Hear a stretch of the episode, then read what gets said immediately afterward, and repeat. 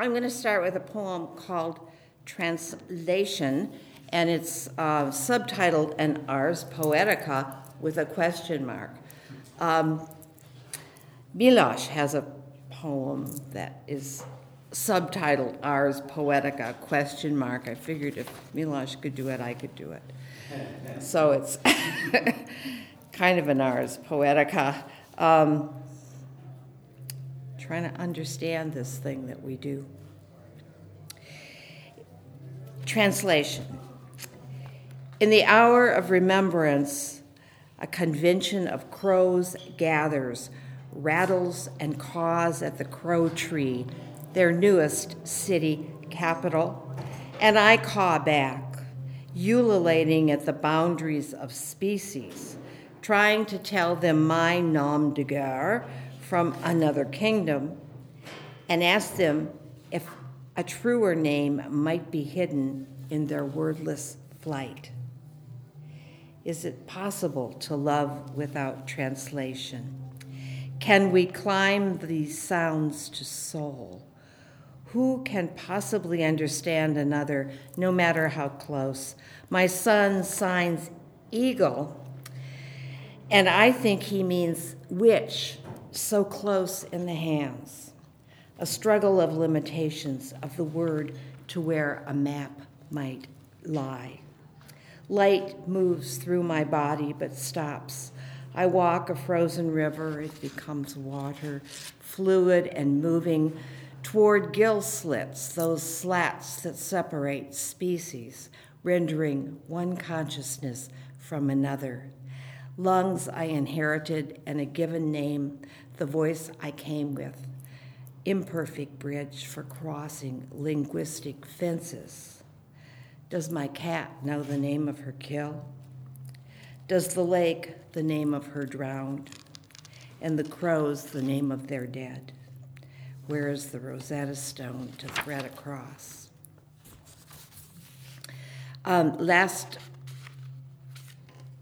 last spring, not this spring, but last spring, I went to, I made a pilgrimage to Platte River, Nebraska, which is the largest sandhill crane gathering in the world.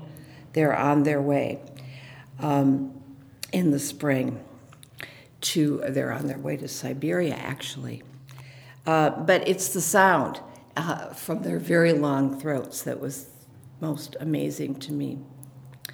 The sound comes first wild and wind born, a kind of purling purr deep from long throats, larynxes that can bend and twist. But cranes fly with their necks outstretched, long legs and feet streaming behind, chambers in the throat reverberating sound to a thrum, strange song, a madrigal together, voices in a fugue. Then the sight, long skeins, strings out over the river, not a flock, but threaded out, one after the other, seemingly unending, pouring out across the river in almost endless flow, a waterfall of river fowl to settle in shallow waters, edging sandbars, the better to hear coyote, fox, bobcat splashing toward them Lean and lovely, they come hungry to stop for fuel for the long flight ahead. In crepuscular light, silver and darkening, we are cold in the bird blind. A mean wind creeps around corners and between cracks, knotting our fingers and toes, but we must stay until the cranes stop flying. Finally, it's too dark to see. We make our way out single file, away from the river, silent. And um, in the same, much the same vein, this was the wolves. Um, I got all excited about hearing new wolves in our state this, this spring. The wolves of Washington state. A breeding pair of wolves roams the ridges cubs tumbling in their den. Welcome to the land's insistent voice echoing in spirals from the north, howling across the Teanaway again. After many years and terrors, the wolves know their time has come to this land again. With the patience of the wild, they've waited for this madrigal. Songbirds trill their return, aspens tremble in gratitude and flourish now as elk browse lightly and move on. Ravens, magpies, jays, crows, vultures thank good fortune. For kill they can pick clean, bloody leavings of our wolves, tearing canines, unfortunate prey, white bones scatter the wolf's scat a lamb's shank, a calf's skull, now and again a trusted dog's bones. Ranchers wring their hands and go for their guns. Guard dogs have ancestral dreams. Polyphonic howls that gather the wide land, climb the steep mountains, slide down the valley slope. This land has waited for the song that strips the last hundred years the wolves have prowled beyond.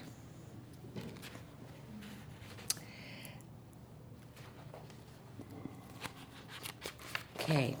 Um, I've been writing a series of memory poems about the husbands, the whole collection of them.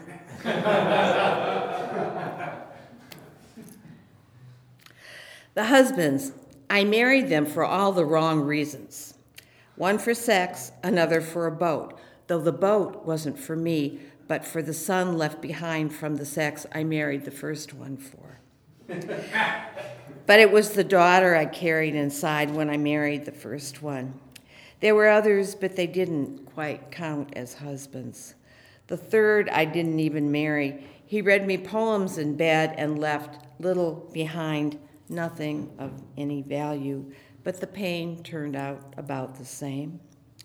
And then there was my daughter, steady, there through all of it, watching me with blue owl eyes, thinking, Is this the way you do it?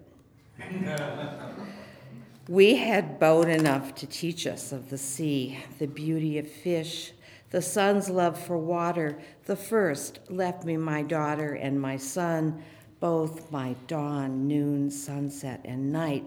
The husbands are all far away now, two into that great good night, strange to have outlived them. The third off in his own mysteries, they surface in my dreams. Sometimes even the others join in as lions, as kings, as husbands. They all blend together vivid, purring loudly and shape shifting. I love them or him, the one great husband for whom I am still a wife. And to continue with the husband's theme, um, this is a dream, uh, a dream about two of them. Actually, the only two I actually married but I. okay, so dream.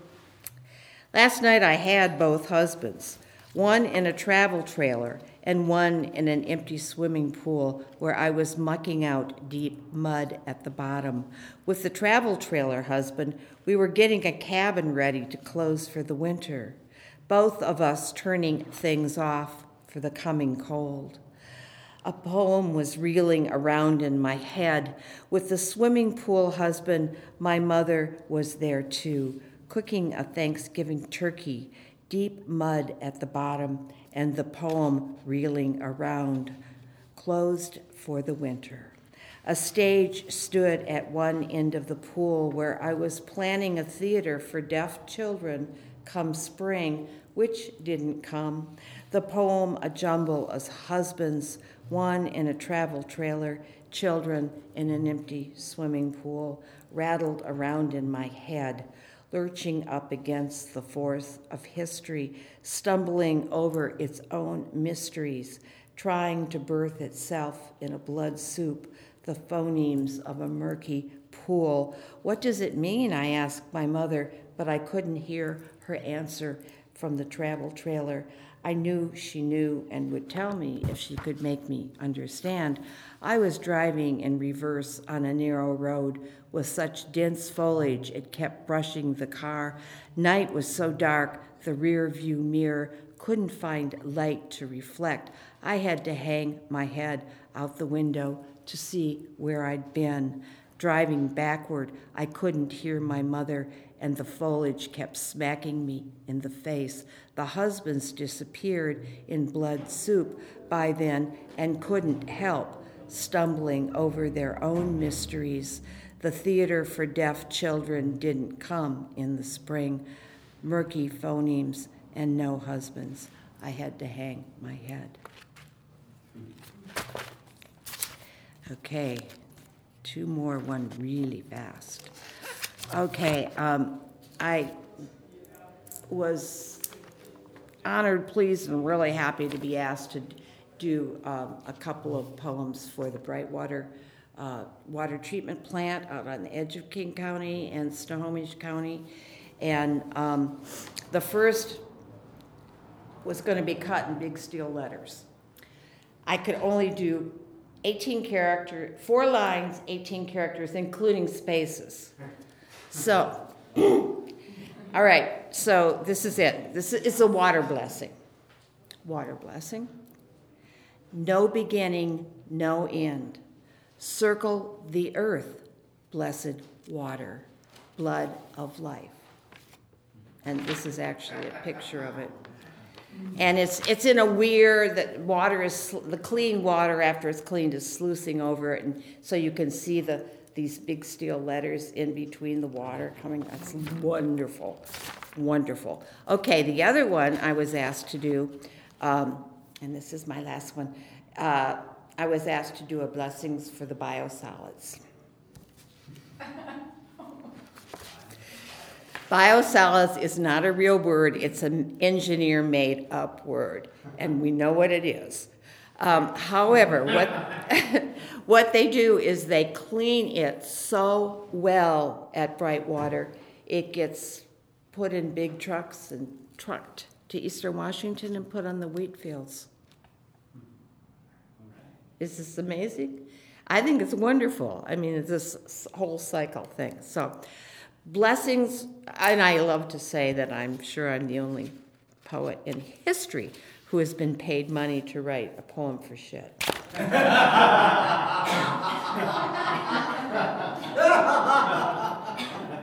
So, blessings for the biosolids, for the journey of nutrients from food to feces to compost and back again to eggplant parmesan or tabbouleh.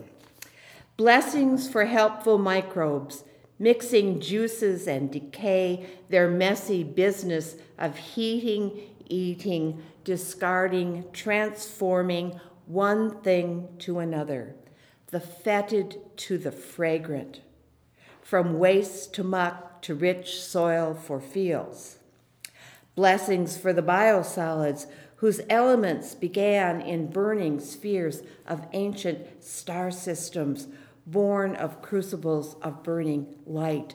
Praise for minerals, new mined from stars, connecting any one of us to Nefertiti, Joan of Arc, Attila the Hun, Chief Sealth, salmon, centipedes, carbon based creatures all. Certainly the stuff of stars. Blessings for the mighty microbes within the core of us. Blessings for the black gold of rich compost, new cleansed by heat and broken down by fungi and bacteria, dried, transformed now, sweet and loamy, trucked to wheat fields of the Palouse to fertilize our daily bread.